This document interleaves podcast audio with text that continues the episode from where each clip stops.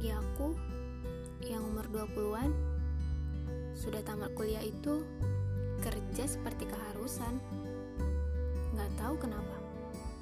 Kadang tetangga itu nggak sepaham sama kita.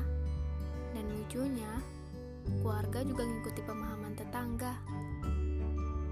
Ya bisa kali kita yang capek sekolah, istirahat dulu, nikmati masa-masanya nggak begadang ngejar deadline bangun pagi karena ngejar kelas pagi. Ya kan, gak semua anak kuliahan kerjanya cuma rebahan. Sebulan dua bulan boleh kali kita nikmatin. Lagian, cari kerja zaman sekarang susah.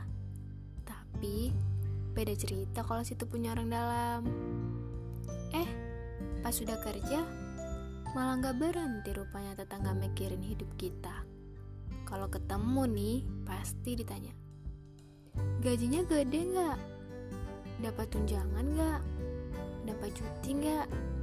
Kapan beli mobil? Kapan beli rumah? Kapan nih nikah? Hmm, jadi kita kerja buat muasin orang lain.